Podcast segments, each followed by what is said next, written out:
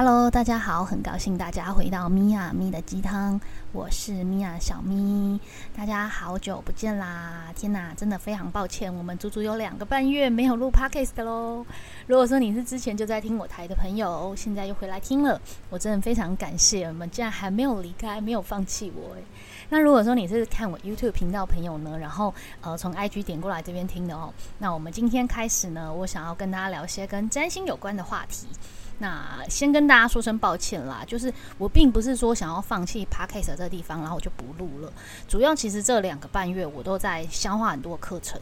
因为大家知道我在做做塔罗教学嘛，然后因为我有开个人班，然后又开团体班，然后呢个人班就是这样，就是如果说今天诶一个同学一个学员报名，然后呢我就是配合这个时间，那也就是说如果今天一个月。哦，有五个学员报名，都是报个人班的话，那每一个人是不是都要岔开时间？所以你想想看，一个礼拜也就七天，然后我还要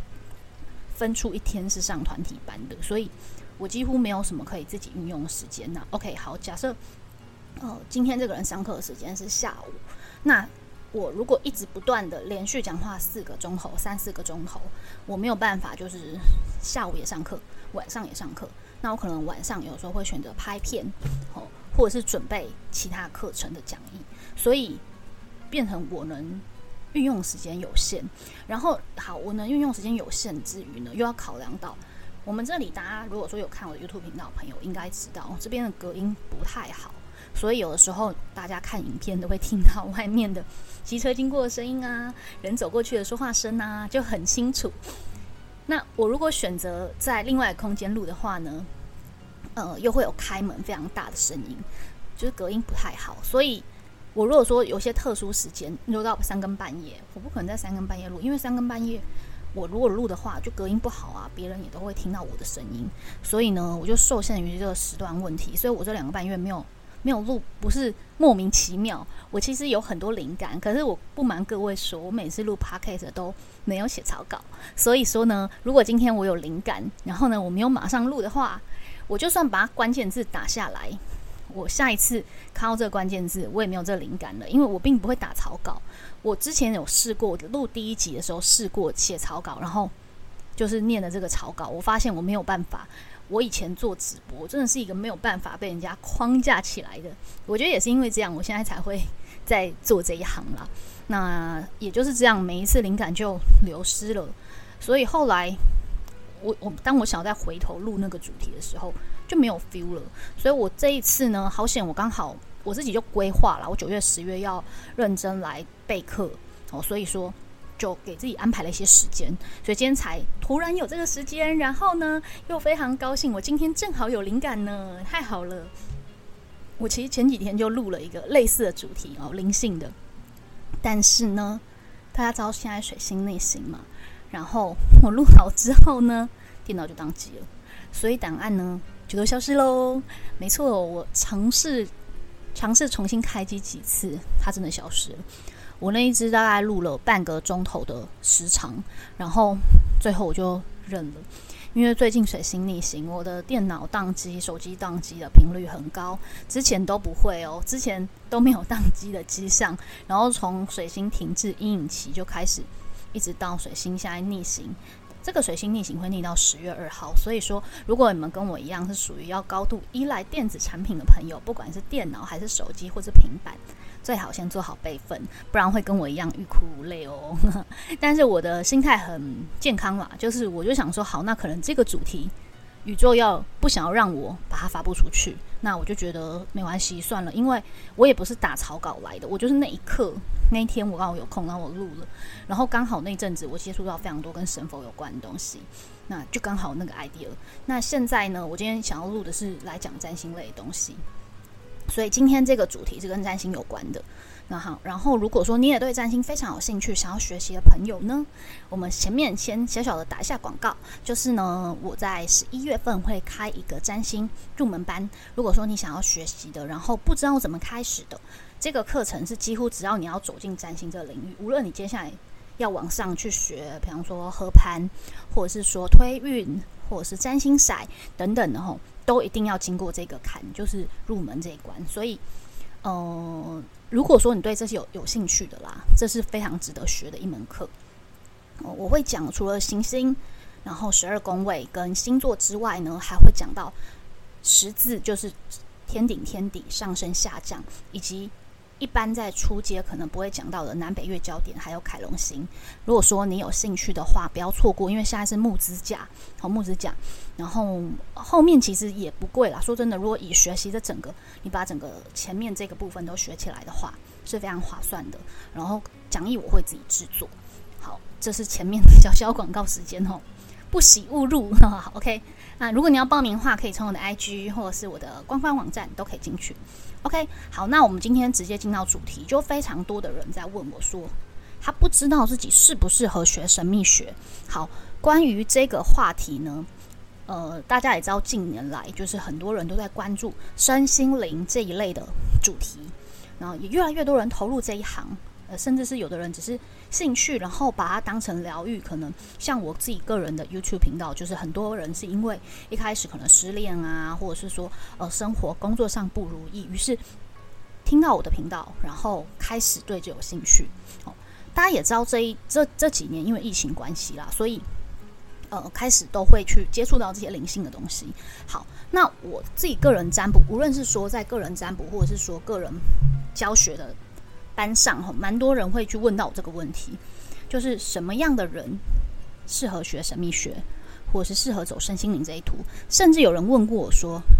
适合呃，就是什么样的星座配置，就什么样的人容易是有灵媒体质的？好，这边呢，首先哈，你们如果说要听这一集的朋友哈，你可能要先去开启你的星盘。那开启星盘一个最简单的方法就是。大多数的人都会使用的叫占星之门，安格斯老师做的网站。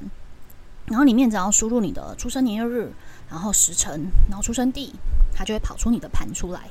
好，什么样的配置呢？适合学神秘学？我现在讲开始讲这个配置之前呢，我先说每一个人身体里面都存在灵性。都有灵性，我们每一个人都有身心灵健康嘛，所以都有身心灵的这个部分。所以呢，每个人都有灵，你只要有意识，你就有灵，因为灵魂它就是意识。好，基本上呢，没有一个人叫做哦，我天生就是麻瓜，麻瓜这是后来人家定义的。那为什么我们现在人不知道了呢？因为我们被太多的外在资讯覆盖住我们了。所以你被非常多的表意识，你接收到的知识，别人跟你说的讯息，甚至现在网络非常发达，你搜寻到这些东西，它覆盖住了。于是你现在很多人在追求灵性，都一直透过外在嘛，比方说不断的网络搜寻，或者是说一直去学一些灵性的东西。好，这种方式，基本上这都都是从外面，不管你今天是去寻求呃宗教信仰，或者是说去学什么灵摆等等这些东西，你都是透过从外面的东西。放到我身体里面来，好，这些都是属于从外面进来的。那真正的灵性是在你的潜意识里面，它会自己苏醒过来。那什么样的状态下会苏醒过来呢？就是有的时候遇到人生重大的一些事件打击，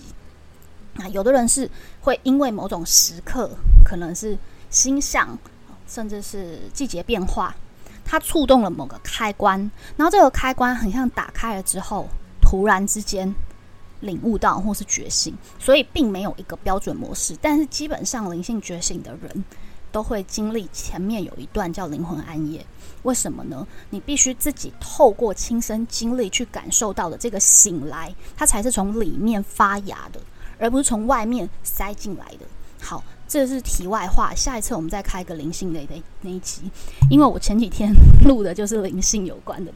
结果就是整个宕机，所以呢，我今天暂时不提不聊这个部分。我今天纯纯粹要来从占星的视角来聊聊适合学神秘学是什么配置。也就是说，我刚刚会讲这个意思，就是其实你要学，任何人都能学，没有叫做谁才能学。只是现在如果说硬要去想说什么样配置对这个特别容易学得很快，很容易上手，或者是说。特别容易对这感兴趣。好，那我们就来闲聊一下。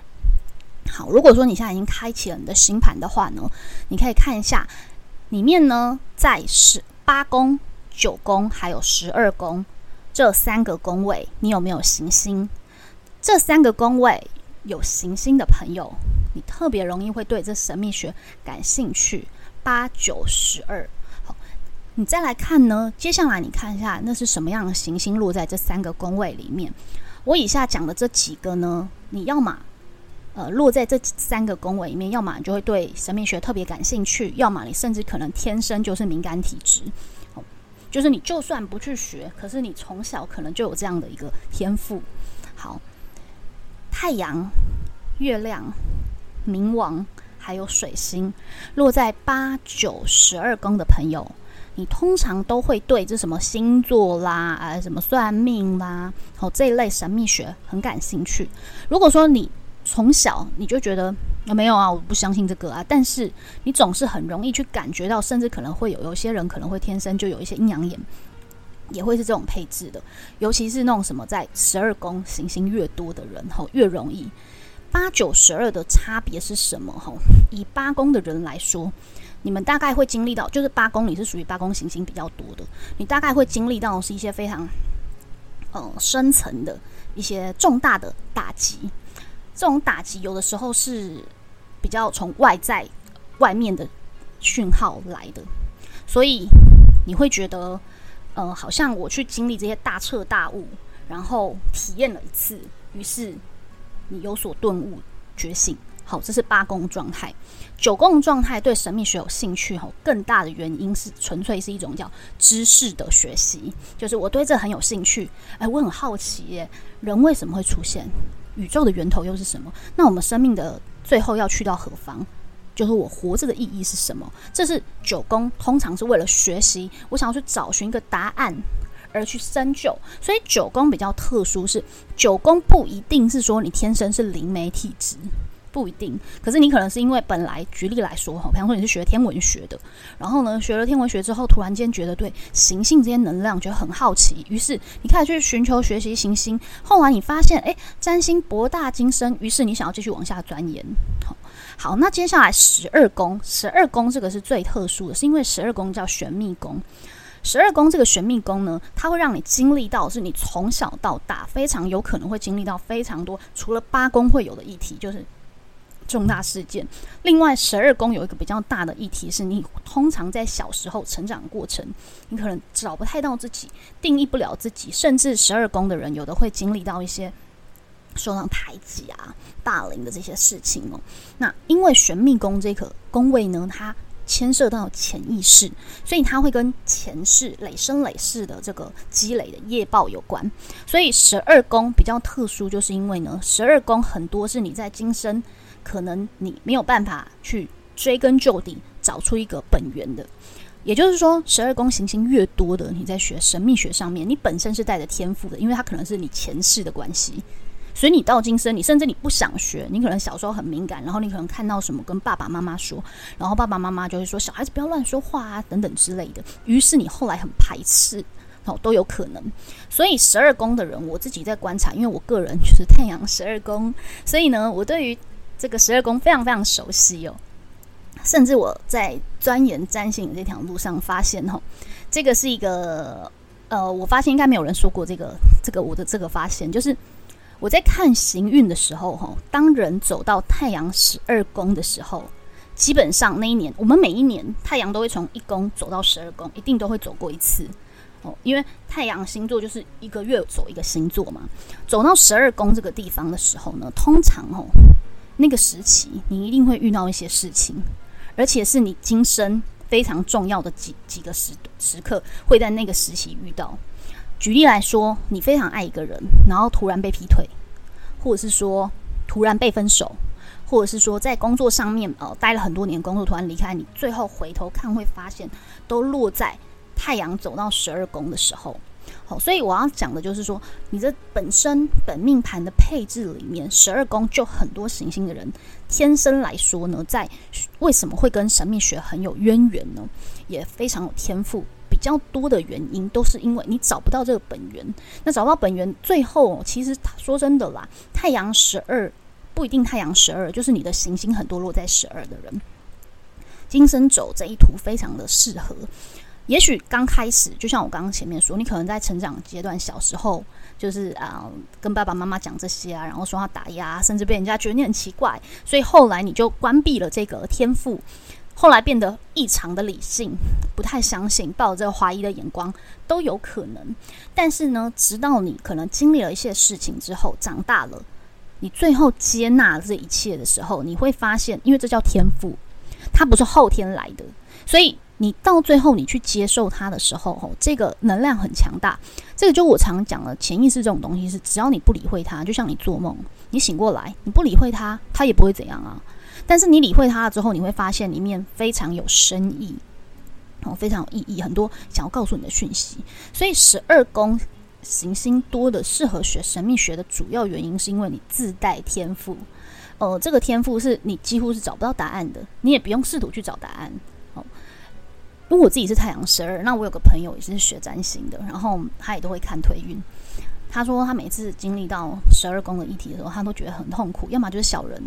呃，对，这个十二宫就是跟这个小人有关啦。很今生的小人会在何处？然后呢，他就是在跟我反映，然后我就跟他说我太阳十二，所以他说他现在终于可以理解，就是我从以前到现在一路成长以来，我每次在跟他们讲说我遇到被霸凌啊，然后被小人弄等等的，他们都没有办法理解，我朋友都无法理解。他后来自己学了占星，然后经历这一切之后，他就很佩服我，然后觉得说。就是我们这样可以经历这些事，因为太阳十二通常有一个状态，因为太阳是一个发光的个体，可是他跑到十二宫，我刚刚说嘛，它跟潜意识有关嘛，它是一个，它就像个没有窗户的房间，然后在里面很暗，然后你就把太阳放到里面去，那个概念一样，这个光也照不去外，没办法照到外面，然后就被关在这个。这个房间里面，所以太阳呢又照不出来，又被关在房间里面。所以太阳十二宫的人通常内心是强大的，可是呢，他在外面是藏起来的。哦，那通常来说啦，你今生遇到这些很多的磨难，大部分的原因，你真的要去找答案，可能不是今生可以找到答案的，因为呢，主要的原因它是跟你的前世累生累世有关系。OK，那。十二宫的太阳，呃，不一定太阳十二，就所有行星哈，你很多落在十二宫的话，非常的适合，呃，学神秘学之外呢，甚至哈，你们天生有这个天赋，有的甚至是叫灵媒体质。好，OK，我自己个人就是敏感体质啦，哦，所以什么样的人适合学神秘学？你看你的星盘配置在八九十二，很多行星的，那特别是我以下讲的几个行星，太阳，然后水星。月亮还有冥王哦，刚刚漏讲两个，还有海王跟天王三王星落在这几个。那再来还有一种配置的人是也会对这一类的很有兴趣。好，这个不是就不是谈宫位了哦，是水瓶座这个能量强的，举凡是水星在水瓶，或是说太阳在水瓶，好这种。你们本身会对这一类有兴趣，有一个比较大的原因，是因为水瓶座的本身叫做突破知识的边界，所以我们这种在谈灵性、身心灵的东西，就不是在框架里面的东西，所以呢，也会对这有兴趣。那这个就像我刚刚在讲九宫的概念一样，就是对这个这一方面的知识有兴趣，想要去做一个突破，甚至去一个研究。哦，这个是另外一种配置。当然不是说我今天讲的这个，你就只有这些 星座啊，或者配置，你才会还才会有兴趣。因为你有可能是呃，举个例，maybe 你是金星啊，然后呃火星啊，吼等等的在十二宫，那你一定也会有这一类的一个特质啦。当然，如果说你都没有这些行星的这些宫位啊，甚至星座都跟这些没有关系的话，也不是说你就不能学神秘学，然后你对这部分就是没有特天赋啊，没有特长。绝对不是。我刚刚一开始开头说，任何人都有灵性，你可以透过后天去养成，甚至有的人你直接把他丢到这样的环境，比方说在庙宇，或是说在教堂等等这些，你从小就在这样的家庭环境中长大，OK，耳濡目染都是非常合适的。甚至就算你都没有，你现在开始有兴趣去学了，也都 OK。不要定义在说哦，一定只有什么样人可以学哦。对我刚刚忘记讲。我刚刚只有讲到宫位，水象特质越强烈的都很适合啦。主要的原因都是水象嘛，水热能量。如果说上过我塔罗牌课程，也知道，呃，圣杯水这种东西，它都跟内心有关。我们在谈身心灵，讲神秘学，追根究底啊，灵性在身体里面，所以它是内在的东西。所以水象能量强的，双鱼、巨蟹跟天蝎，好，也都非常合适哦。当然，你记谨记我说的一句话，不是只有你今天这些配置你才能学，或者是说有这样配置你才可以走到什么样的境地，不一定。这个就像我刚刚说到的哦，十二宫强烈的，很有可能早年你是排斥这件事情的，因为我刚刚有说到一件事，有可能十二宫越强烈的人，小时候的这种敏感体质，甚至会让你看到东西，所以你害怕，于是排斥。就不想要去接纳，变得非常理性，好，这种状态都可能。反倒是那些原原本就没有这些专长的，会想要认真透过一些其他的方式去得到更多这些知识，反而有机会在这里面发光发热。所以不一定，你今天说哦，我没有这些宫位，没有这些行星，也没有这些星座的能量，我就不能做了吗？没有，完全没有，不需要自己去定义占星这个东西，吼。不要觉得说啊，我们今天学完了之后，它就一个标准答案而已。神秘学的这种东西，你会发现不一样占星师，就像我们塔罗师一样，不一样塔罗师可能有不一样的见解。没有谁是错的，而是我们不一样的位置切入。举例来说，哈，今天一个图像的。占星师，OK，他切入的视角也许就跟我们水象切入视角不一样。像我自己个人的学占星的老师，就是土象星座的，那他的教学，他的切入视角就会跟我就不一样。但是我在吸收这些知识之后，我可以有自己的见解、自己的认知，我会成为我自己的东西。当我在做教学的时候，它又会变成是水象的东西出来。好，举个例，如果说我的学生好学了之后，可能火象星座的，他会有他的认知东西出来。这就是神秘学有趣的地方啊！因为我们每一个人，不管是说我们的潜意识，还是我的生长背景等等这些，它会从视角上投射出来的就不一样了。不是说谁就是不一样、不对的哦，不是这样子哦。所以希望大家在不管你日后在学习占星，或者是说你在听其他的讲占星的东西，都要有一个基础概念啦。那另外来说，哈，星座的确只有十二个，但是世界上不只有十二种人，是因为。我们又不是只有看星座，况且星座你只有在看叫太阳星座，就算你只要看星座，你也要看其他行星上的星座啊，而不是只有看太阳星座而已，这是太粗浅了哦。当然，你一定得看其他，像我个人一定会呃跟大家说，如果说你要很简单，最常问到这种跟感情课题有关的太阳，这只是一个外显的东西，很表面。感情我一定会看金星跟月亮。后我个人通通常都会问说你的月亮是什么？因为我后来发现呢，尤其你稍微跟一个人有交流之后，水星跟月亮跑出来的东西反而更明显。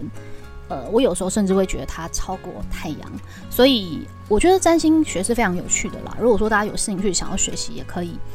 呃来跟我报名。那那个早鸟优惠的部分呢，我目前还有开放哦，就尽早。尽早报名，OK。好，那我们今天这一集就到这儿喽。如果你有更多相关的疑问呢，也欢迎留言告诉我。那谢谢大家还依然 没有放弃我的 Podcast，然后我们下一集再见喽，拜拜。